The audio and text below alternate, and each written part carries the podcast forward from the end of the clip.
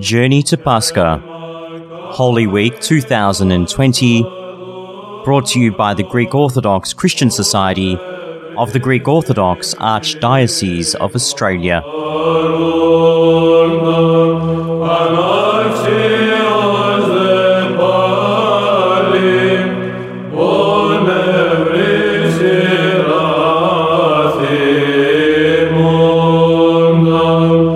On this holy and great Tuesday, we remember two parables related to the Second Coming the parable of the ten virgins and the parable of the talents.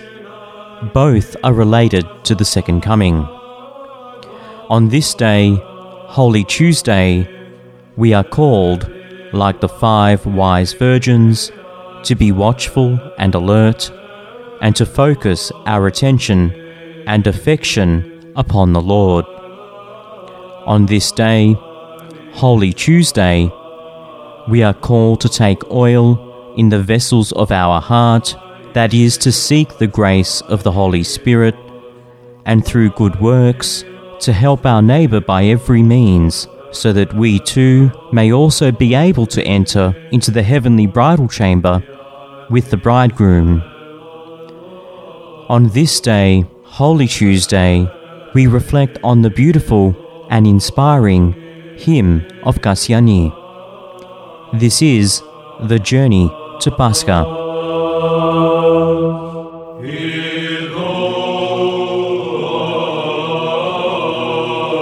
Holy Tuesday, the parable of the ten virgins.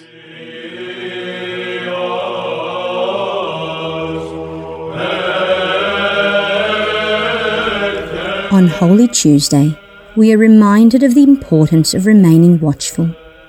This is illustrated in the parable of the ten virgins. The parable is straightforward enough. Ten virgins wait for the bridegroom, who is Christ. Five are prepared for his arrival, five are not. When the bridegroom appears suddenly in the dead of the night, only the five wise, prepared virgins are allowed into the wedding feast the five foolish virgins are shut out. The parallel to the Last Judgment is clear, and this is reinforced by one of the main hymns of these first three days of Holy Week. Behold, the bridegroom comes in the middle of the night, and blessed is that servant whom he shall find watching. And again, unworthy is he whom he shall find heedless. Beware therefore, O my soul, lest you be overcome with sleep, lest you be given up to death and be shut out from the kingdom. But rouse yourself and cry, Holy, holy, holy are you, O God. Through the Theotokos, have mercy on us. The hymn, just like the parable, has as its central theme the importance of being prepared because Christ can return at any time. The fathers of the Church have given numerous commentaries on this most important parable, all drawing upon the symbolism of the oil, which kept alight the oil lamps of the five wise maidens as they waited for the bridegroom. St. John Chrysostom and St. Gregory the Great both emphasize the good works and charitable deeds performed by a Christian as being the oil that fuels the light of the lantern. St. John Chrysostom. This parable admonishes us to remain diligent in almsgiving. It counsels us to help our neighbour by every means available to us, since it is impossible to be saved in any other way. St. Gregory the Great writes, As it is written, The day of the Lord shall come as a thief in the night. Then the virgins shall awake because both good and wicked are roused from the sleep of death. They shall trim their lamps, that is, they shall count the number of their good works, for which they hope to receive the reward of eternal happiness. However, the lamps of the foolish virgins shall fail. This is because their works, seen so clearly by men, shall wane and vanish at the coming of the judge. Saint Seraphim of Sarov further elaborates by explaining that good works are not enough without the grace of the Holy Spirit, which is the true oil lighting the lamp of the wise maidens and extinguishing the flame of the foolish ones. He explains what they were lacking was the grace of the all Holy Spirit of God. These virgins practiced the virtues, but in their spiritual ignorance, they supposed that the Christian life consisted merely in doing good works. By doing a good deed, they thought they were doing the work of God. But they cared little whether they acquired thereby the grace of God's Spirit. St. Macarius the Great extends this point further. The five wise virgins, watchful and alert, had taken oil in the vessels of their heart. That oil, not part of their own nature, means the grace of the Holy Spirit. They were enabled to enter with the bridegroom into the heavenly bridal chamber. The other five virgins, however, were content with their own nature. They neither watched nor busied themselves to receive the oil of gladness in their vessels while they were yet in the flesh. Instead, they sank into sleep through carelessness, idleness, or even their own fancied righteousness. From the parable of the ten virgins, it follows quite clearly that only a person's earthly life in God will serve as his justification at the final judgment seat of Christ. We are implored to be alert and not let this time on earth pass us by, to waste our lives in a spiritual sleep like state. In our time more than ever, we need to remember this warning, for today there are especially many who slumber and sleep. Spiritual sleep is not like physical sleep, which strengthens the organism. To the contrary, this is an unhealthy sleep, a sick lethargy, in which people pursue vanity while thinking they are living a real life, forgetting about the soul, about the future, eternal life. This parable teaches us that, accepting faith, we must accompany it with good deeds, which support our spiritual life and draw the grace of the Holy Spirit. The foolish virgins, going out to meet the bridegroom, did not prepare the oil of good deeds for their lamps. The wise stored up good deeds which drew God's grace and went out with their lamps in order to meet the bridegroom worthily. So too, our life must be a preparation for meeting the Lord, working towards the acquisition of living faith and burning love of God and love of one's neighbours. Today, Christ is asking us Is your lamp lit? Is it shining with light? Often the concerns of everyday living obscure the essential concern and ultimate aim of our life, which is the illumination of the soul with the light of Christ, its salvation and preparation for the earthly kingdom.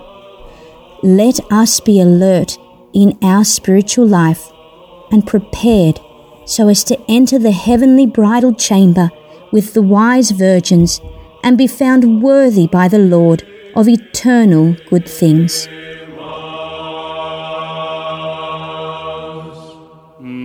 Holy Tuesday, the hymn of Kassiani.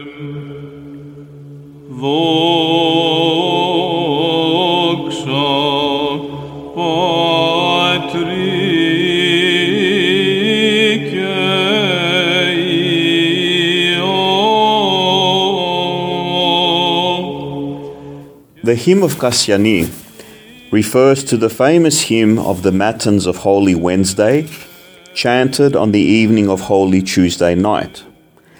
Kassiani, of course, refers to Saint Kassiani, the hymnographer, a 9th century nun who was born and lived most of her life in Constantinople. During her life, she also distinguished herself as a defender of orthodoxy having been persecuted during the iconoclast struggle. She wrote other hymns, such as the Glory hymn of Vespers of Christmas Day, and also much of the canon of Holy Saturday. However, she is preeminently known for the beautiful and inspiring hymn which takes her name, chanted on Great and Holy Tuesday evening. Before giving a brief description, it would be worthwhile to read out the actual hymn. Lord, the woman who had fallen into many sins, perceiving your divinity, took up the role of myrrh bearer, and with lamentation brings sweet myrrh to you before your burial.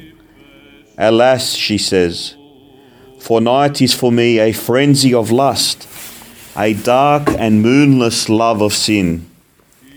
Accept the fountains of my tears, you who from the clouds draw out the water of the sea. Bow yourself down to the groanings of my heart, you who bowed the heavens by your ineffable self emptying. I shall kiss your immaculate feet and wipe them again with the locks of my hair, those feet whose sound Eve heard at dusk in paradise and hid herself in fear. Who can search out the multitude of my sins and the depths of your judgments? my Saviour, Saviour of souls? Do not despise me, your servant, for you have mercy without measure. The sinful woman, of course, refers to the passage from the Gospel of Luke, chapter 7, verses 36 to 50, where Jesus is invited to dine in the house of Simon the Pharisee. The woman who did not have a good reputation in the area, entered the house of Simon the Pharisee and waited behind Jesus, kneeling and weeping, the tears falling on his feet. She wipes them away with her hair, kisses his feet, and anoints them with myrrh.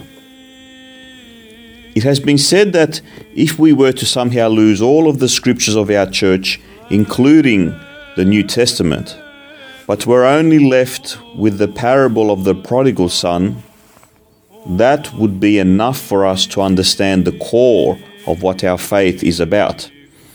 In a similar sense, we could also say that if we were to lose the great bulk of the hymns chanted in our church, but were left with this particular hymn, it would be enough for us to understand what the basis of repentance is, how we approach repentance, who our Saviour and Lord is, and in what manner we are called to approach Him.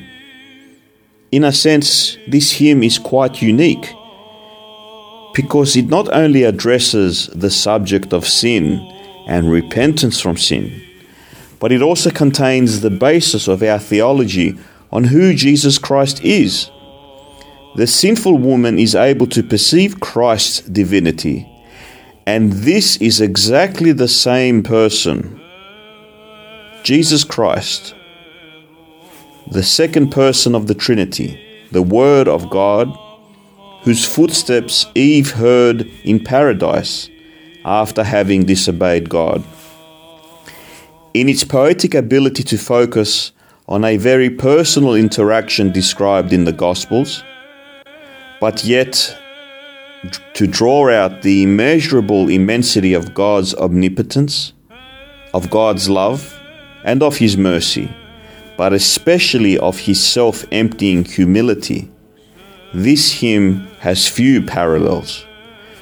We understand the omnipotence of God when the hymn refers to the one who from the clouds draws out the water of the sea we too can only bow our hearts and heads in utter gratitude at the humility of our Lord, who bowed the heavens by his ineffable self emptying.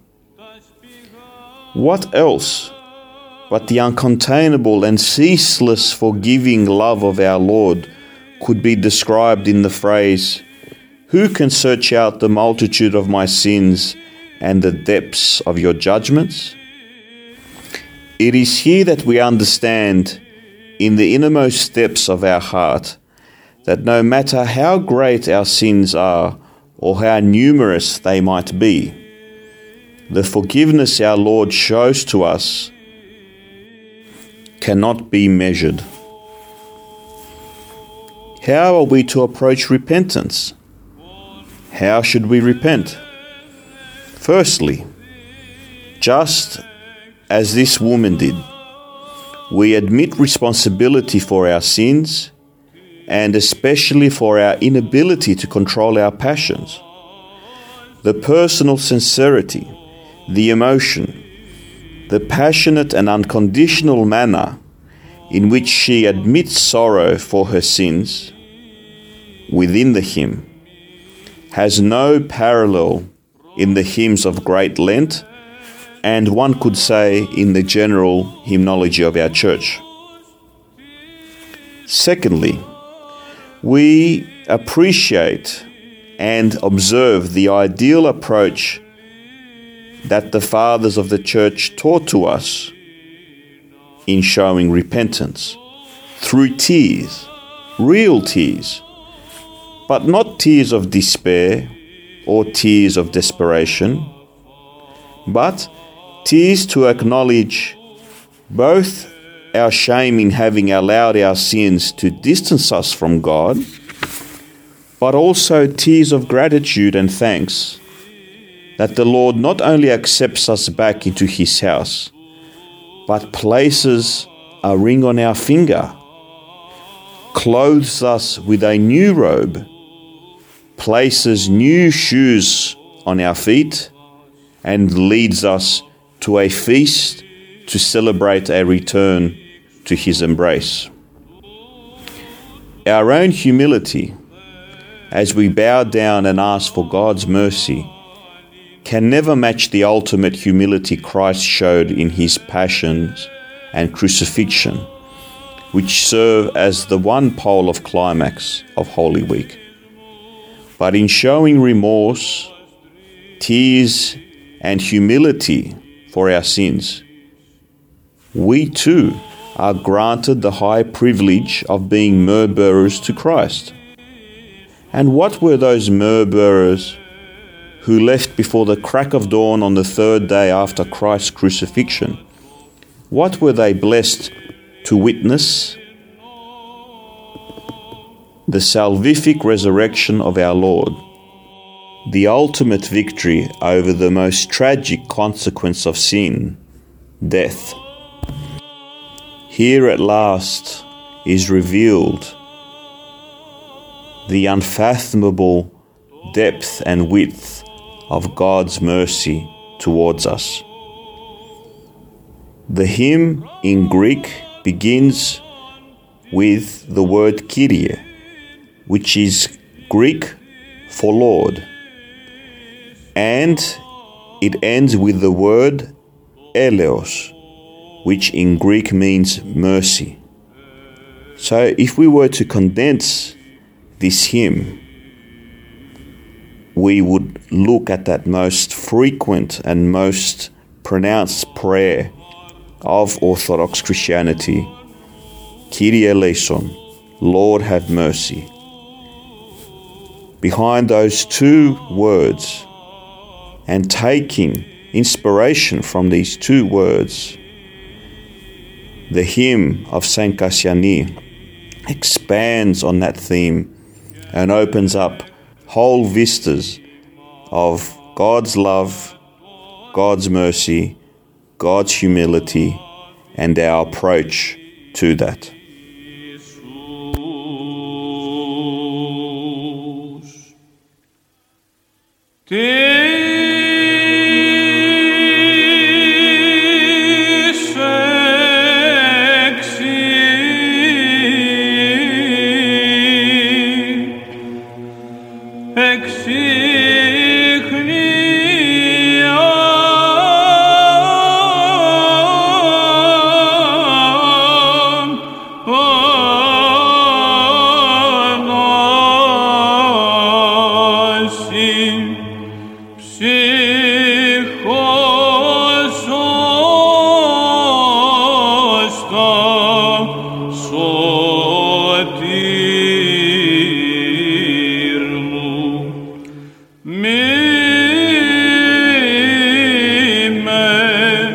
Pray that this edition of the Journey to Pascha helps you to accompany the Lord to his passion and his resurrection this Holy Week.